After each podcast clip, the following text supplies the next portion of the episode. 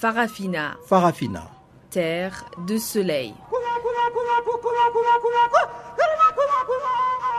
Farafina. Farafina. Un magazine d'infos africaine.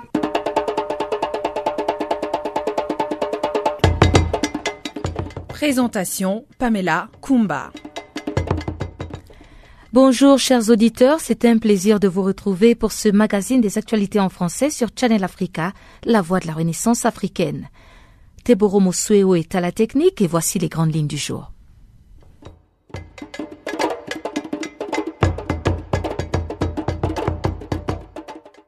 La communauté internationale et les pays frontaliers de la Libye s'accordent à Vienne sur une levée d'embargo sur les armes.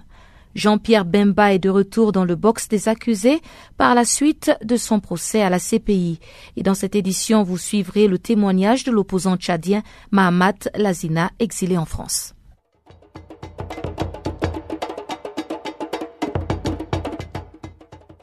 Et voilà donc pour les grandes lignes du jour. On en parle en détail tout de suite après ce bulletin des informations de Guillaume Cabissoso.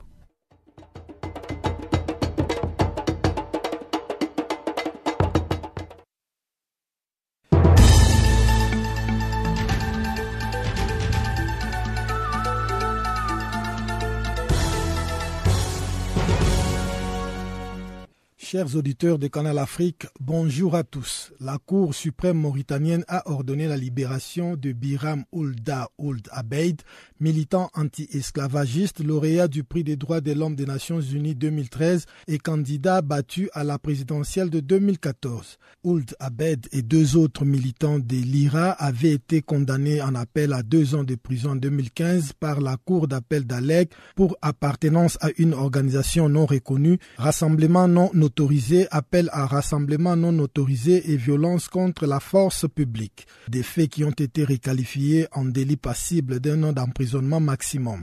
Ils avaient été interpellés alors qu'ils menaient une campagne de sensibilisation contre l'esclavage. C'est une très bonne nouvelle, on ne s'y attendait pas, a estimé Bala Touré, secrétaire aux relations extérieures de l'ONG IRA, Initiative pour la résurgence du mouvement abolitionniste, à laquelle appartient Biram Ould Abed.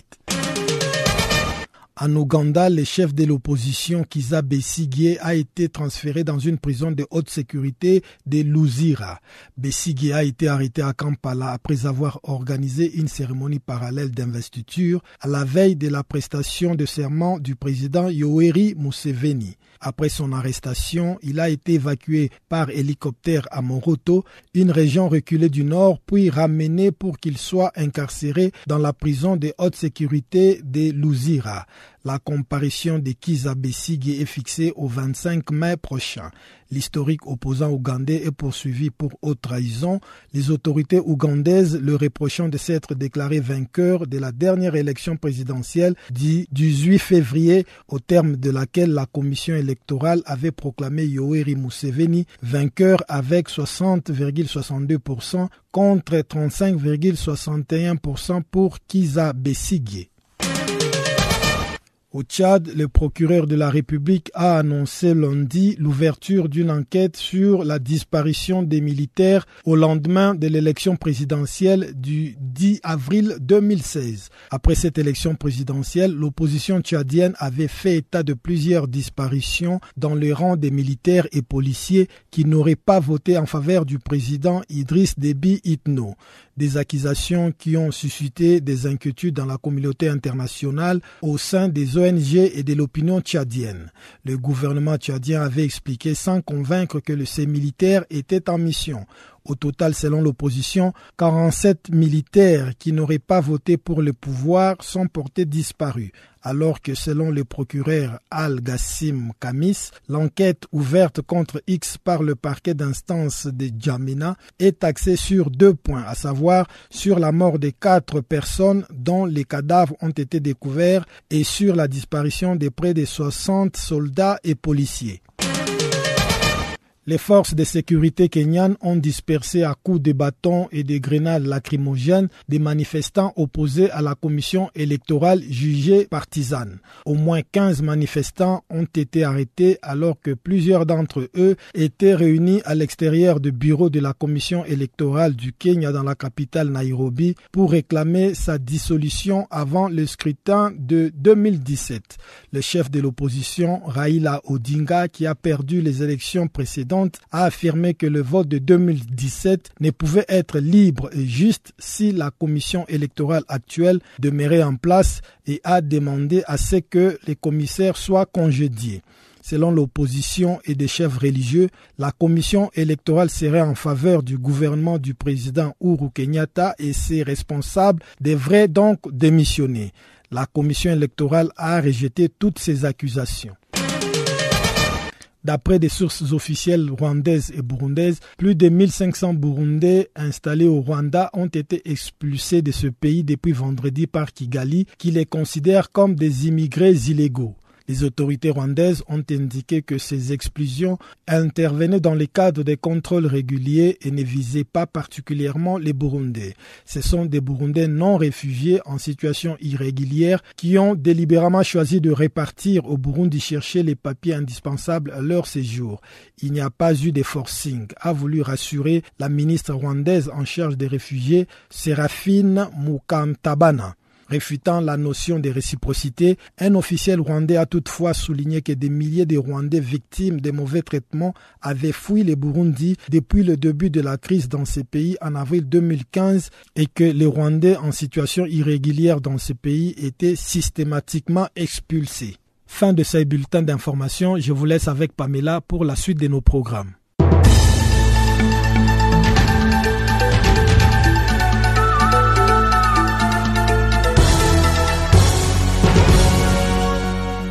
Bonne nouvelle pour tous nos auditeurs en Amérique. Vous pouvez maintenant suivre Channel Africa en téléphonant au 605 475 17 11.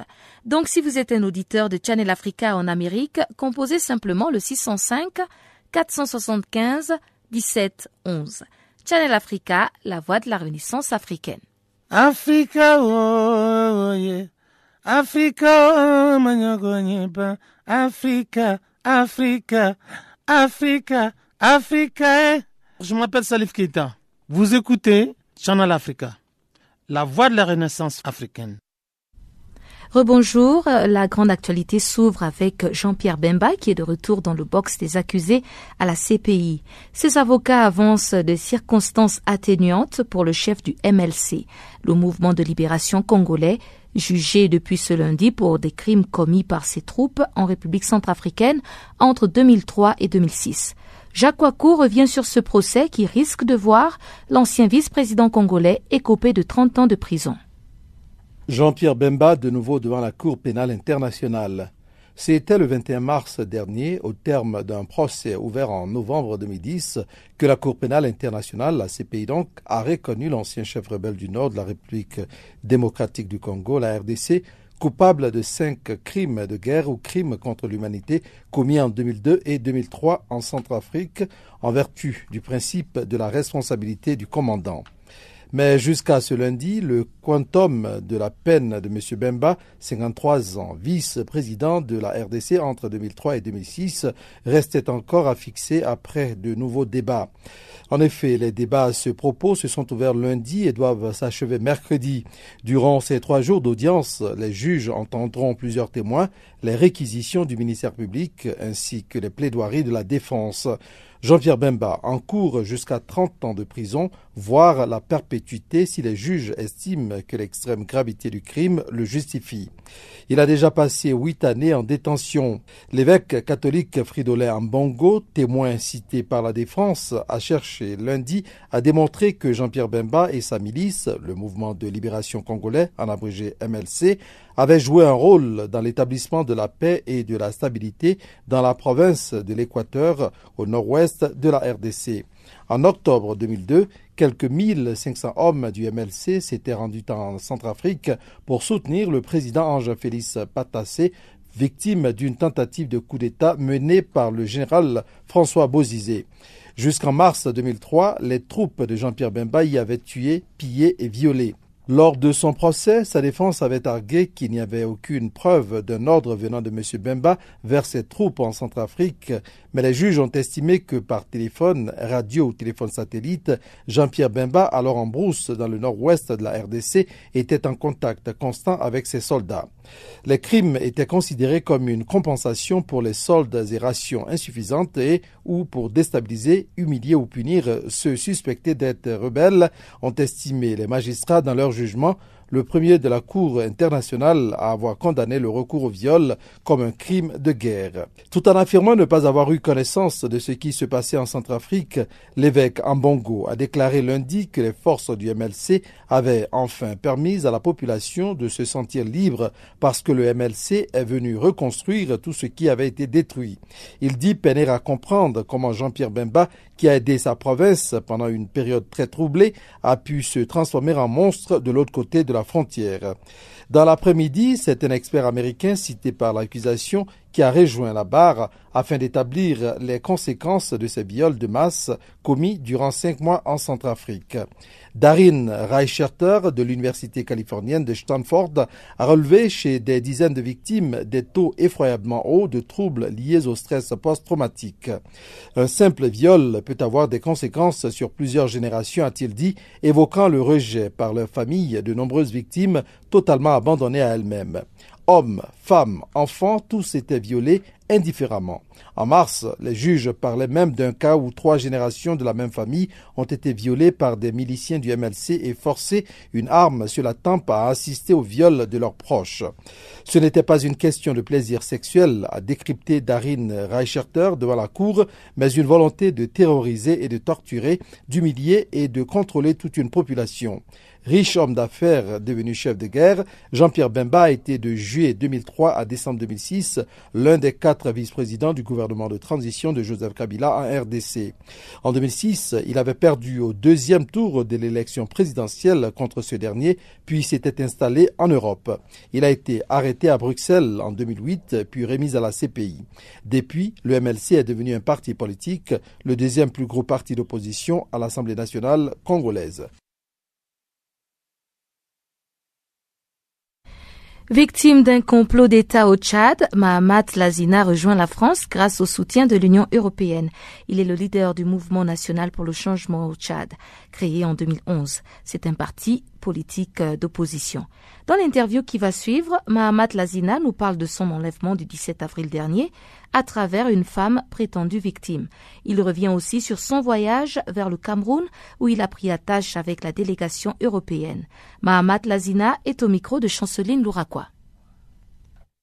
Bon, je suis arrivé avec dire le dédié de la communauté internationale, particulièrement l'Union européenne et la France. Vous étiez enlevé depuis le 17 avril 2016 à Djamena et orchestré par une femme instrumentalisée. La femme prétendue victime. Pouvez-vous nous expliquer en 2 mots qu'est-ce qui s'est passé réellement? Oui, ce qui est passé réellement, c'est faux. C'est un problème avec le ministre de l'Intérieur et de la Sécurité publique qui a tiré à bout portant sur mon militant qui a eu la jambe cassée. Et après 4 mois à l'hôpital, il n'a pas retrouvé sa santé. Il a perdu son côté droit presque paralysé. Donc je lui ai parlé le 2 avril pour qu'il évacue les messieurs vers l'Égypte. Il a refusé catégoriquement, donc je lui ai menacé de mettre les témoignages que j'ai en vidéo à la presse et à la disposition du public. Donc il a profité aussi à la veille de l'annonce des résultats pour me prendre et tout en croyant qu'il y aura des violences post-électorales et me faire disparaître. Et donc, il me reproche que j'ai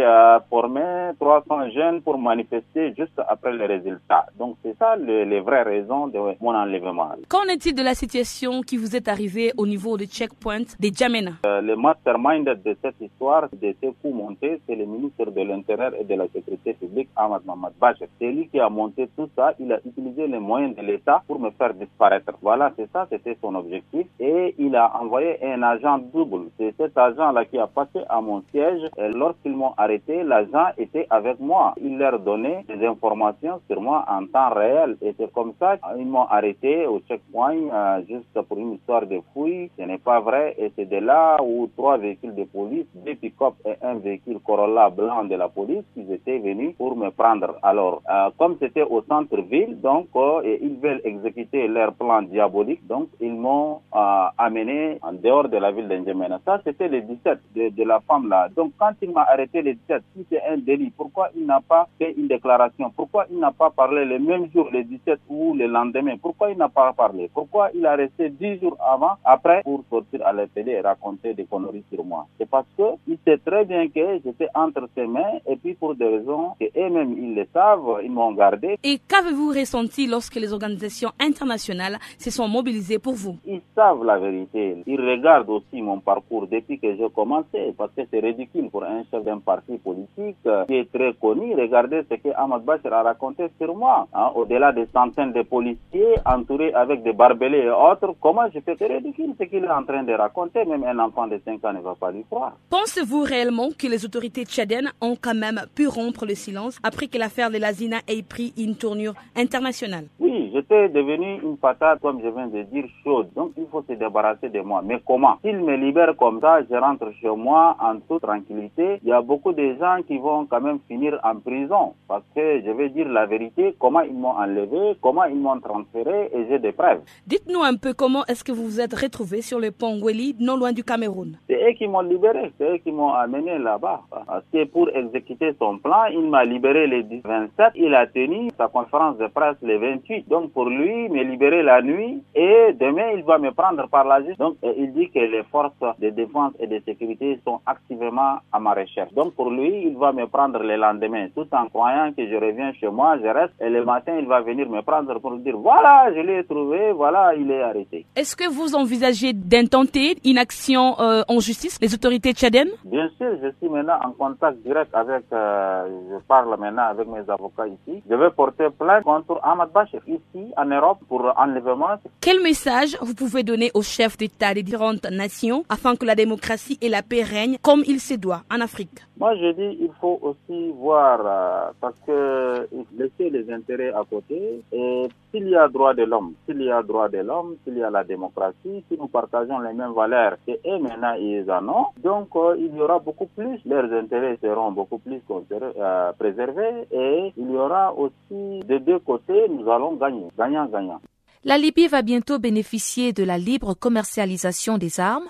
Les grandes puissances et les frontaliers et les voisins de ce pays se sont réunis lundi à Vienne pour se prononcer en faveur de la levée d'embargo afin de mieux contrer l'avancée des djihadistes du Daesh. Le nouveau gouvernement d'union nationale peine à asseoir son autorité et à lutter contre les rebelles et la menace djihadiste à cause de cet embargo. Et cette levée d'embargo pourrait les aider grandement. Cette levée d'embargo sur les armes rentre dans le cadre des efforts de réarmement du gouvernement d'union nationale à Tripoli, la capitale libyenne. Celle-ci tente d'asseoir son autorité dans ce pays miné par les divisions politiques et la menace djihadiste depuis la mort du leader libyen Muammar Kadhafi. C'est donc dans cette perspective que les diplomates américains et 24 délégations nationales et régionales se sont retrouvés à Vienne pour marquer leur soutien total aux efforts du nouveau gouvernement libyen d'union nationale. Ce dernier entend réclamer la levée d'embargo sur les ventes d'armes à la Libye en vigueur depuis 2011 afin d'être plus effectif sur le terrain.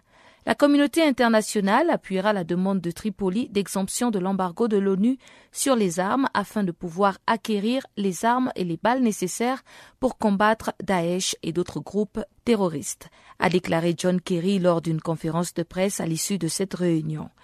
Il faut rappeler que cet embargo de l'ONU sur les ventes d'armes à la Libye a été imposé au début de la révolte contre le régime de Muammar Kadhafi en 2011, mais il n'a jamais été respecté, et les demandes de levée de cet embargo ont jusqu'ici reçu des fins de non-recevoir.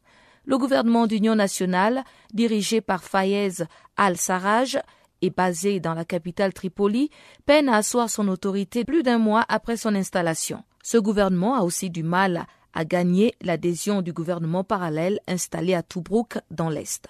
Ce dernier refuse de céder le pouvoir avant un vote de confiance du Parlement, maintes fois reporté. Le gouvernement sarraj est également sous pression des djihadistes de Daesh qui ont récemment étendu leur influence à l'ouest de la ville libyenne de Sirte qu'ils contrôlent depuis juin 2015. Au dire des observateurs de la vie politique libyenne, la guerre entre les djihadistes est l'un des éléments de la rivalité entre les forces du gouvernement d'union et celles du gouvernement parallèle basé dans l'Est et dirigé par le général controversé Khalifa Haftar. Les deux autorités rivales accélèrent donc les préparatifs pour déclencher en premier l'offensive visant à chasser Daesh de Sirte, au risque d'éloigner la perspective d'une réconciliation et d'une victoire contre les djihadistes. Daesh compte 3 000 à 5 000 combattants en Libye et tenterait d'y attirer des centaines de recrues étrangères selon des sources françaises et américaines rapportées sur les médias internationaux. Au Sénégal, un ex-premier ministre du président Macky Sall vient de faire le grand saut dans la mare politique en prenant la tête d'un parti politique. Il s'agit d'Abdoul Mbaye, qui a choisi désormais de porter les couleurs du parti, l'Alliance pour la citoyenneté et le travail, un parti politique qui existe depuis 2013 et dont il a pris les commandes. Entre Macky Sall et Abdoulaye Mbaye, la rupture est donc consommée. Plus de détails à Dakar avec notre confrère Sidi Djimbi Ndao. L'acte, comme vous l'avez dit, l'Alliance pour la citoyenneté et le travail, il faut comprendre d'abord que c'est un parti qui existait en tout cas depuis 2013. Abdoul Mbaye a été le premier ministre de Macky Sall. Quand Macky Sall a gagné les élections de 2012, il a nommé en premier lieu le premier ministre Abdoul Mbaye. Abdoul Mbaye, il faut comprendre pour la petite histoire que c'est le fils de Kedambaye. C'est Kedambaye, le magistrat célèbre du Sénégal. Abdoul Mbaye est un de ses fils. Maintenant, M. Mbaye, il a fait juste quelques mois, 6 mois ou 8 mois à la tête du gouvernement du Sénégal avant d'être remplacé par Aminata Touré. Quand il a été démis de ses fonctions de premier ministre, Mbaye avait toujours manifesté sa volonté de créer une nouvelle formation politique. Donc, les Sénégalais, la presse d'une manière générale s'est demandé qu'est-ce qui bloquait à son niveau pour que depuis 2012, il n'a pas mis sur place quelque chose de concret. C'est dire que les ponts sont coupés entre l'actuel président Macky Sall et son ancien premier ministre qui vient d'officialiser la création de son parti. Oui, on peut le dire. On peut même dire que les choses ne se sont presque plus allées normalement entre les deux hommes depuis que celui-ci est sorti du gouvernement. Ouais. Il n'y a plus eu de contact et à chaque fois que Abdoul Mbaye fait une sortie, c'est un peu saccagé, si on peut le dire, Macky Sall. Ouais. De l'autre côté, il faut dire que Macky Sall lui-même ne répond pas à son ancien premier ministre, mais ses lieutenants, ses hommes de l'APR, l'Alliance pour la République, ne manquent jamais aussi l'occasion pour tirer à boulet rouge sur celui qui fut le premier ministre de Sall. Qu'est-ce qui serait à la base de cette bruit entre le président Macky Sall et son ancien premier ministre? Vous savez, il y a des questions qu'il sera très difficile pour nous autres journalistes de répondre. La réponse certainement ce sera détenue par eux-mêmes, c'est-à-dire les principaux concernés, à savoir le président Macky Sall et son ancien premier ministre Abdoul Mbaye.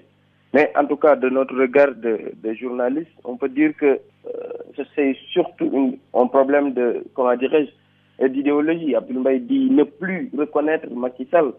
Et quand un homme politique dit qu'il ne reconnaît plus un ancien partenaire, moi je pense qu'on peut faire la déduction de savoir que c'est une question d'idéologie.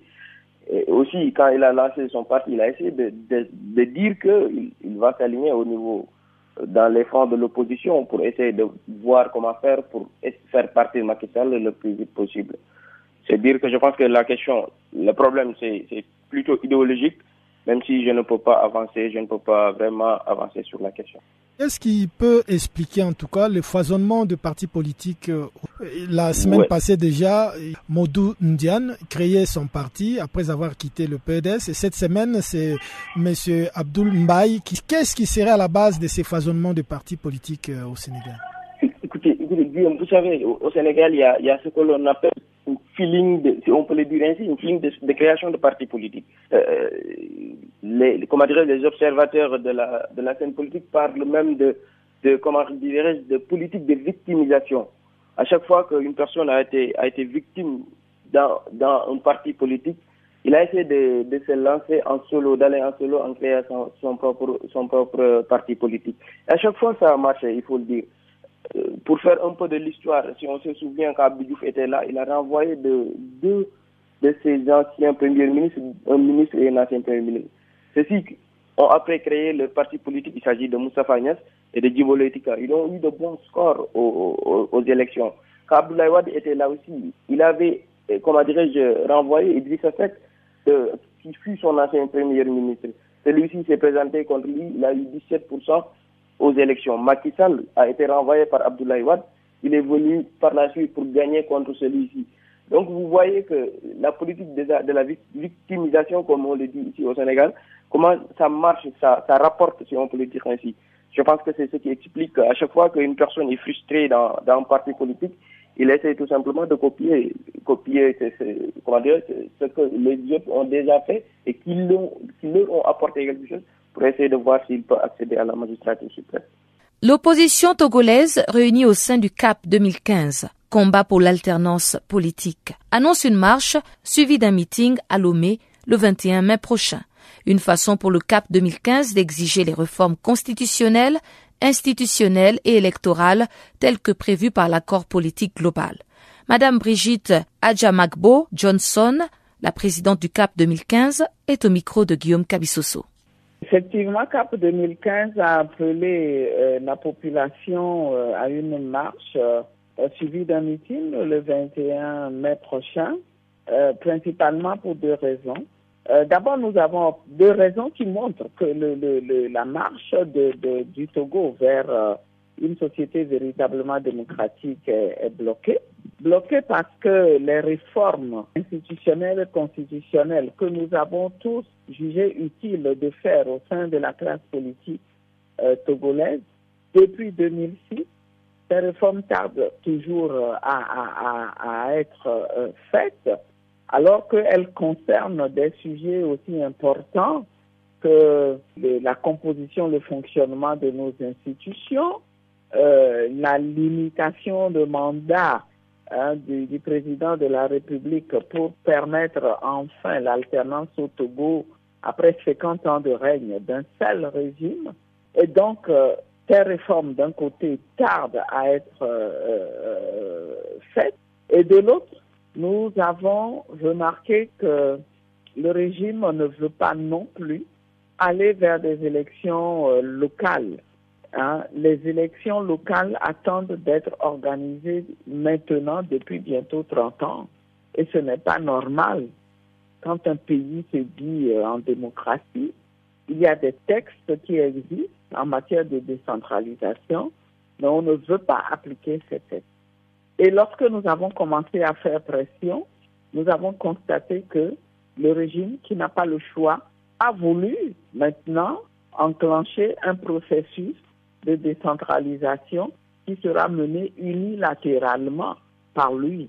Et nous disons non, nous avons l'intention de lui dire non, nous voulons un processus de décentralisation consensuel qui aboutisse à des élections dont la préparation sera consensuelle, de manière à ce que ces élections puissent permettre d'installer des élus qui seront véritablement acceptés par les populations au niveau local et qui travailleront à l'enracinement de la démocratie et au développement à la base.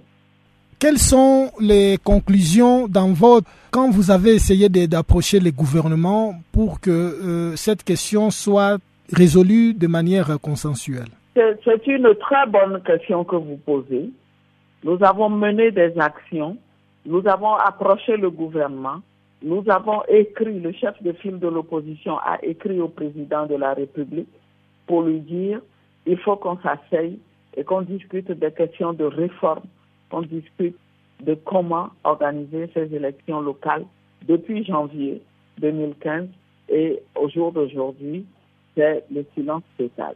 Nous avons décidé que les partis de CAP 2015 doivent écrire individuellement au ministre de l'administration territoriale pour lui dire « Mais qu'est-ce que vous avez l'intention de faire des élections locales ?»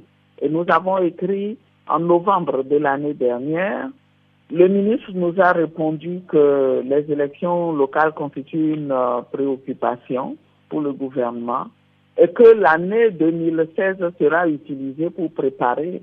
Il nous remercie pour l'avoir interpellé. Nous avons répondu que nous l'avons interpellé, nous avons réécrit pour dire que nous souhaitons être impliqués dans le processus de préparation de ces élections locales et qu'à notre sens, les élections devraient être organisées cette année en 2016. Nous souhaitons participer au processus parce que chaque jour qui passe sans la tenue de ces élections enfonce davantage nos populations dans la pauvreté au niveau local. Le ministre n'a plus répondu du tout. Alors, on les a vus, au lieu de réponse, commencer à poser un certain nombre d'actes, à décider de créer de nouvelles préfectures, de procéder à un découpage des communes. Nous disons non. Tout cela nous amène à programmer cette manifestation pour leur faire comprendre que le peuple n'est pas content de la façon dont il gère ces problèmes-là.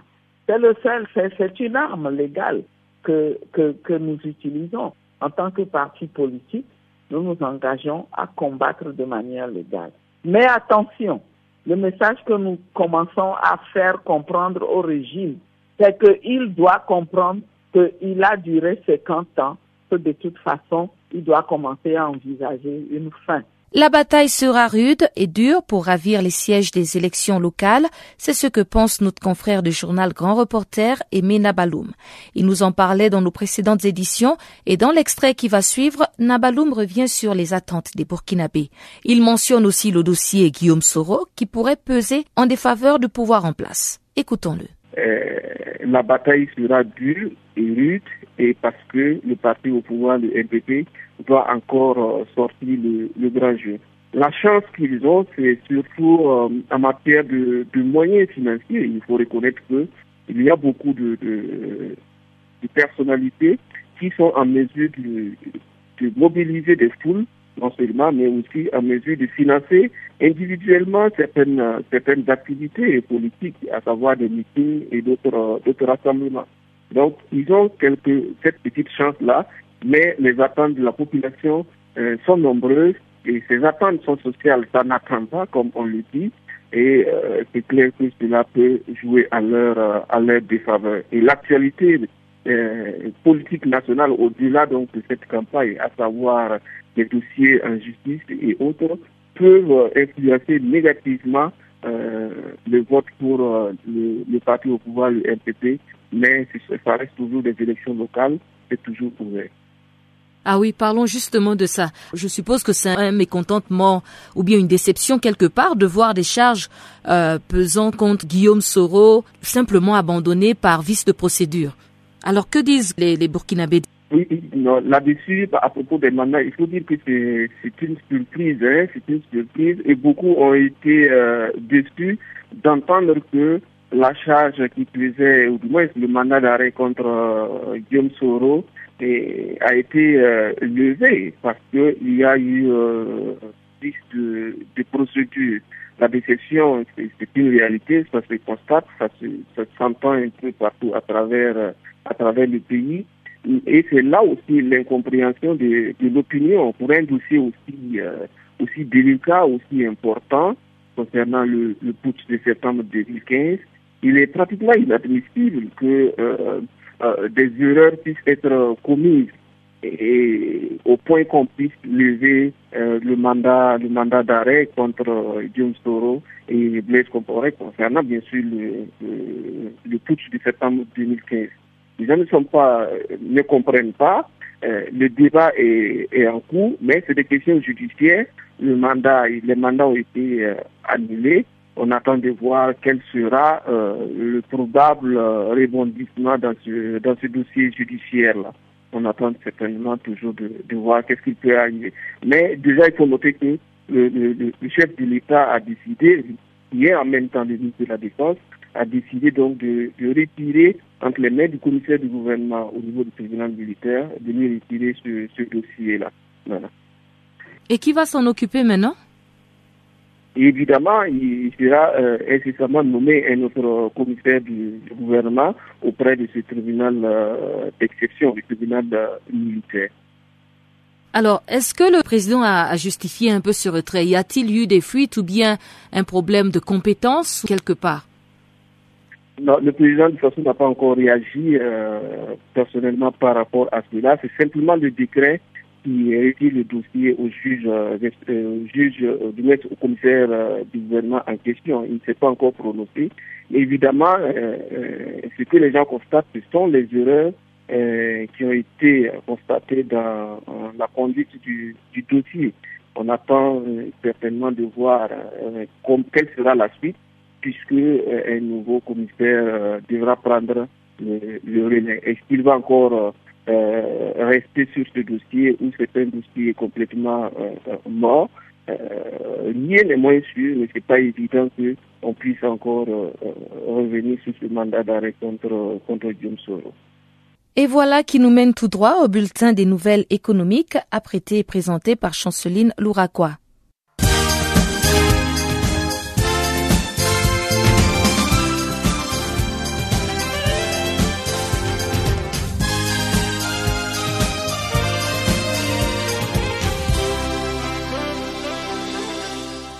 Bonjour chers auditeurs de Channel Africa, notre bulletin économique s'ouvre avec l'ouverture ce mardi d'une conférence internationale économique appelée « Investir au Cameroun ». C'est dans la capitale camerounaise, Yaoundé, que servira le cadre de la conférence internationale économique pour 2 jours. Cette conférence a pour objectif de présenter aux hommes d'affaires, industriels, entrepreneurs, décideurs et financiers venus de l'Afrique et du monde les opportunités considérables d'investissement au Cameroun. À noter que le Cameroun est l'un des pays le moins attractif pour les investissements directs en Afrique. Par ailleurs, l'Afrique du Sud est en tête des pays les plus attractifs pour des investisseurs sur les continents malgré les ralentissements de son économie. L'Afrique du Sud est secondée dans ses classements par le Maroc, suivi par l'Égypte, le Kenya, l'île Maurice, le Ghana, le Botswana, la Tunisie et le Rwanda.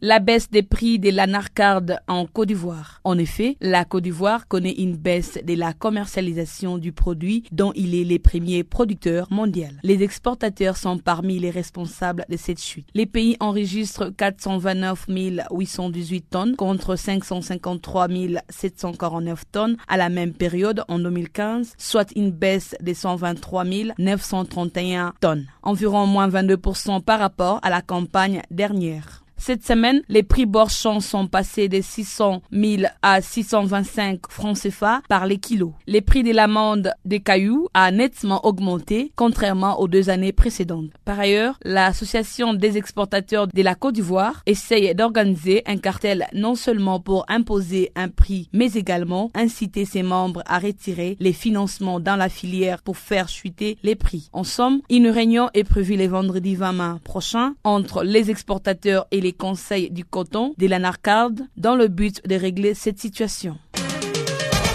L'Organisation des Nations Unies pour l'alimentation et l'agriculture, FAO en sigle, a indiqué le lundi le parrainage de l'accord international novateur. C'est un accord sur les mesures du ressort de l'état du port PSMA en sigle. L'entrée en vigueur imminente de cet accord va apporter des difficultés pour la pêche illicite. Autrement dit, une pêche non déclarée et non réglementée. La FAO précise qu'à la date du 5 juin prochain, ce serait pour la première fois au monde qu'un accord contraignant cible la pêche illicite non déclarée et non réglementée deviendra une loi internationale. Il s'agit donc d'un phénomène estimé à plus de 23 milliards de dollars qui compromet les efforts visant à assurer une pêche durable et une gestion responsable des stocks des poissons dans le monde. Les nouveaux traités requièrent que les différentes parties précisent les ports utilisés par les navires étrangers afin de faciliter les contrôles. Après la Somalie, la Namibie est frappée par une sécheresse aux lourdes conséquences. La Namibie est frappée par une forte sécheresse et aussi d'une calamité aggravée par les phénomènes climatiques El Niño. Ces phénomènes affectent les volumes des récoltes. Ces derniers temps, en Namibie, les prix des céréales a augmenté de près de 30% en 4 mois. Cette augmentation affaiblit le tissu économique du pays. De l'autre part, l'usine de Coca-Cola à Windhoek compte temporairement fermer et la multinationale avait récemment Itno annonçait qu'elle allait suspendre la production de canettes et des bouteilles en verre. D'après Souta Kavari, le vice-président de l'Association des économistes de Namibie, il indique que la Compagnie nationale des eaux de Namibie a diminué l'alimentation en eau de la capitale de 20% pour faire face à l'assèchement des barrages. Sur ce, Coca-Cola a donc préféré faire fabriquer ses produits en Afrique du Sud plutôt que de subir des pertes en restant à Windhoek avec moins d'eau. La saison de pluie sera meilleure cette année en Namibie pour éviter que la crise ne s'aggrave. Les autorités tentent de fournir des efforts pour régler ces problèmes d'eau qui affectent la population namibienne.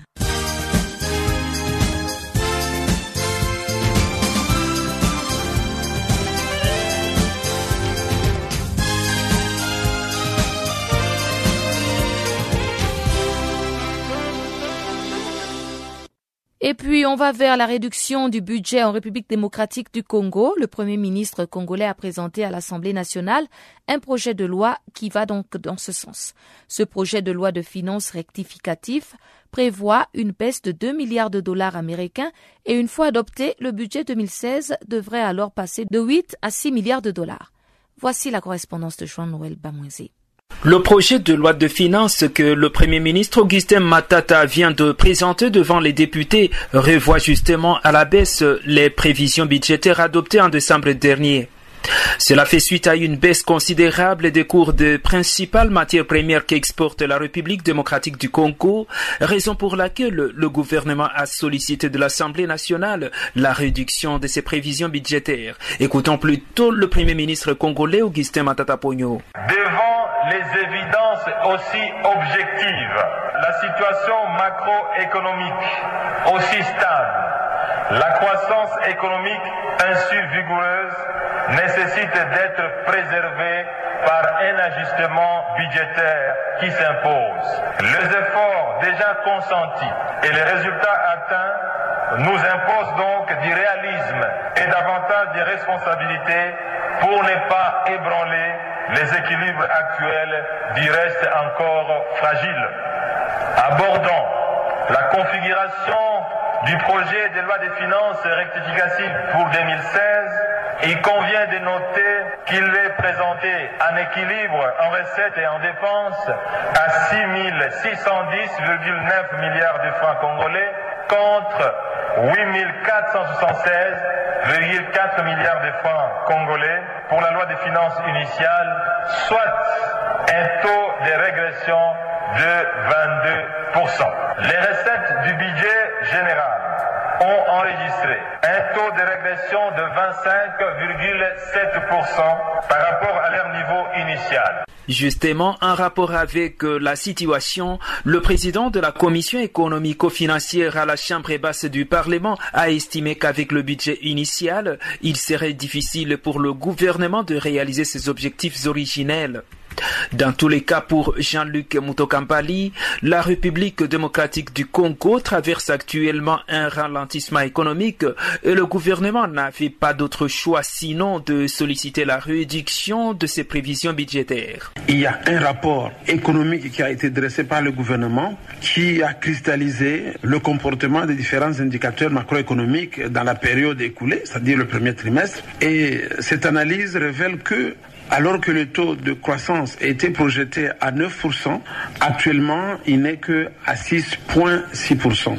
Et ça impacte naturellement sur le budget, sur les recettes notamment attendues, qui étaient de l'ordre de 8 476 milliards. Maintenant, elles ne sont estimées qu'à 6 610 milliards. Donc, une dépréciation d'environ 2 000 milliards de francs, soit un peu plus de 2 milliards de dollars. Donc, voilà un peu ce qu'il a essayé d'expliquer. Et naturellement, ça induit ce qu'on appelle la réduction du train de vie de l'État. La priorité reste accordée à la sécurité et aux élections, mais en tout cas, pour ce président du groupe parlementaire du Parti Lumumbiste Unifié, le budget rectificatif doit avoir un bon regard aussi sur le social de la population. Professeur Oscar Zaman. La paix, C'est une priorité dans notre pays parce que sans paix, rien ne va. De deux, élections, tout le monde en parle. Ce n'est plus une occasion pour pouvoir faire semblant. On ne peut pas oublier les sociales. Les sociales. Il y a ce qu'on appelle un droit acquis, il y a ce qu'on appelle les priorités fondamentales. Il faut nécessairement qu'on puisse en tenir compte. Alors à ce moment précis, nous ne pouvons pas faire autrement. Je crois que nous devons que soutenir cette idée du gouvernement de présenter un collectif budgétaire en tenant compte des rectifications à faire. Jean-Noël Bamoizé, Channel Africa, Kinshasa. Au Mali, le commandant Camara a été assassiné pendant le week-end dans sa résidence.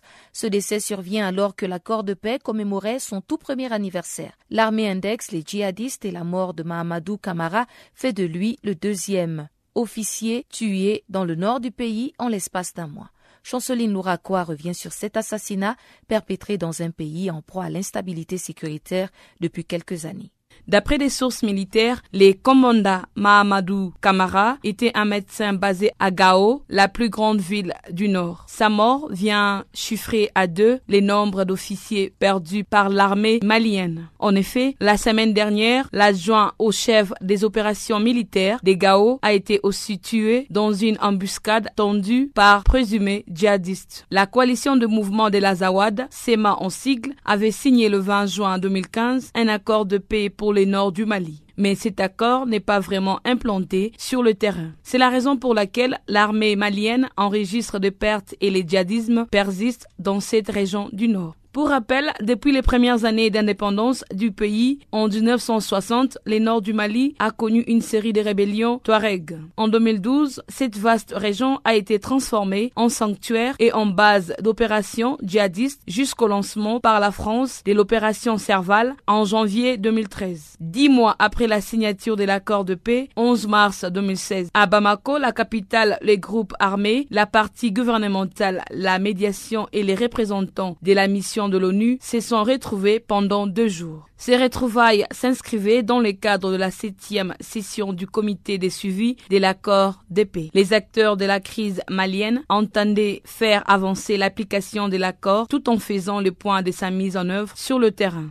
On notera, par exemple, il y a eu des avancées en matière d'application de l'accord de paix, telles que l'installation des autorités de transition dans les 5 régions administratives du nord du Mali. Le gouvernement de Bamako a également prévu la mise en place d'une commission d'autorité transitoire composée des représentants des groupes armés et de l'État pour gérer pendant 6 mois les collectivités locales. Mais cette initiative peine à se concrétiser car les groupes armés ne parviennent pas à s'entendre. Le ministre malien de la Réconciliation nationale Zaidi Ould Sidi Mohamed avait participé aux travaux de la 7e session du comité de suivi de l'accord. Il a suggéré la création de la commission Vérité, Justice et Réconciliation dont la deuxième personnalité, une femme, est issue de la rébellion. Le ministre Zaidi Ould Sidi Mohamed a toutefois conclu qu'il reste encore beaucoup à faire dans cette région nord du Mali. Il faisait notamment référence au retour des réfugiés qui nécessite de multiplier les patrouilles mixtes pour le retour de la confiance. De son côté, Maître Harouna Touré de la plateforme gouvernementale avait souligné la nécessité d'une meilleure représentativité des populations du Nord, comme les stipule l'accord. Actuellement, le groupe armé allié au pouvoir et rebelle demande l'application d'une mesure qui figure dans l'accord. Les représentants du Conseil de sécurité de l'ONU, Ismaël Abrao Gaspard Martin, a par ailleurs rencontré les participants à l'accord de paix et les a encouragés à aller de l'avant en mettant pleinement en œuvre ces documents signés l'année dernière. Ces partenaires sont interpellés en raison des difficultés sérieuses dont le risque est grand de devoir hypothéquer ou à tous les moins continuer à retarder l'aboutissement du processus de paix et de réconciliation nationale au Mali. Les ministres algériens d'État, ministre des Affaires étrangères et de la coopération internationale Rantam Lamara a interpellé tous les partenaires du Mali à apporter à ces pays toute l'aide à même de lever les obstacles pouvant entraver la mise en œuvre de l'accord de paix et de réconciliation. L'Algérie, qui abrite la médiation entre les parties en conflit, conflit tenait à sensibiliser les Maliens à l'occasion du premier anniversaire de la signature de cet accord. Rantam Lamara estime que les difficultés sont sérieuses et le risque d'hypothèque l'accord de paix continue à s'élargir en même temps que le retard dans l'aboutissement du processus de paix et des réconciliations nationales au Mali. Ce premier anniversaire de l'accord de paix s'est commémoré dans l'espoir que tous les protagonistes de la crise malienne parviennent à s'accorder. Le chef de la diplomatie algérienne a relevé dans le même sens que la validation par la Cour constitutionnelle de la loi relative aux autorités intérimaires contribuerait à faciliter la mise en place des autorités intérimaires et à favoriser l'avancement du processus de mise en œuvre de l'accord. Avant de nous quitter, on retrouve Chanceline Louraqua qui va nous présenter le bulletin des sports.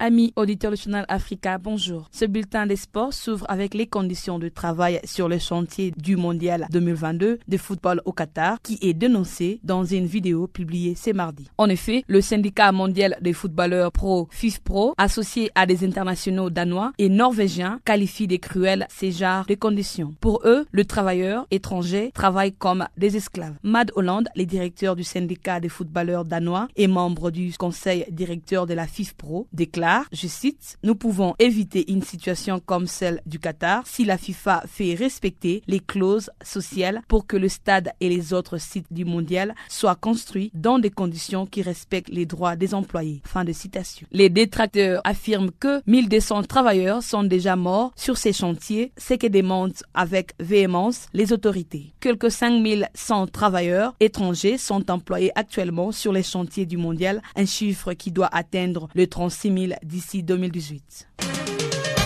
Gianni Infantino refuse de signer les contrats concernant les modalités des rémunérations de son poste à la tête de la Fédération internationale de football association. Élu en février dernier, les nouveaux présidents de la Fédération internationale de football association touchent 2 fois moins que son prédécesseur Sepp Blatter. Les salaires du nouveau président Gianni Infantino s'élèvent qu'à 2 millions de francs. Pour Gianni Infantino, il juge également qu'il ne devrait plus recevoir de bonus.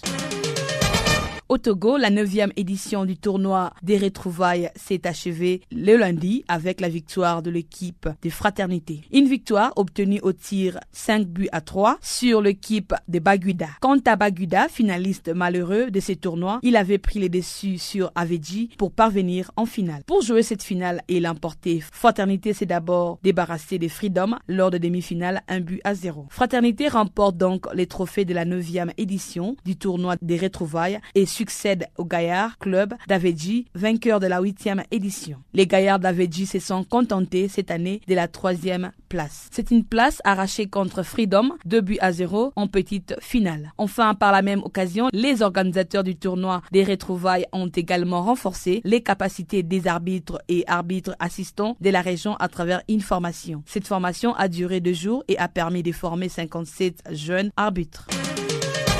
Les Burkinabés Sorgo a terminé 2e de la dernière étape dans le cadre du Tour cycliste international du Bénin. Faisant le doublé, Mathias Sorgo s'est adjudié l'édition 2016 avec un critérium de 80 km à Cotonou. Il est derrière l'Ivoirien Abou Sanogo. De l'autre part, le Togolais Abdou Raouf Akanga n'a terminé que 34e de cette 5e étape. Il finit l'épreuve avec la 15e position au classement général. C'est depuis quelques jours, plusieurs médias spéculent les transferts de Samuel Eto'o vers Wydad Casablanca. Pour l'attaquant camerounais, il n'est pas prêt de rejoindre Wydad Casablanca malgré son grand amour pour le Maroc en particulier et l'Afrique en général. La victoire de Leicester en Premier League a été célébrée par des dizaines de milliers de personnes le lundi. À la surprise générale, ce club est devenu champion d'Angleterre. Il existe depuis 132 ans. C'est sous les acclamations que les joueurs et les membres de l'encadrement ont parcouru la ville et sous une immense foule joyeuse de plusieurs dizaines de milliers de fans. Rappelons qu'il y a 2 ans, le club avait paradé dans la ville pour fêter son titre de champion de 2e division. Yannick Angel et Florent Manaudou sont désormais classés parmi les euros des natations 2016. Ces derniers retrouvent les bassins de leurs exploits en revenant dans la piscine olympique londonienne pour disputer les championnats d'Euro 2016 des natations. C'est une dernière compétition avant les grands rendez-vous des Jeux olympiques de Rio. À Londres, le premier avait décroché l'or sur 200 mètres nage libre et sur les délais des 400 mètres nage libre, et le deuxième s'était imposé sur le 50 mètres nage libre. Les enjeux de cet Euro 2016 des natations restent limités tant les nageurs présents seront focalisés sur les Jeux olympiques à venir. En rappel, Florent Manaudou a obtenu une victoire sur 50 mètres papillon au Mondiaux de Kazan en Russie le 3 août 2015.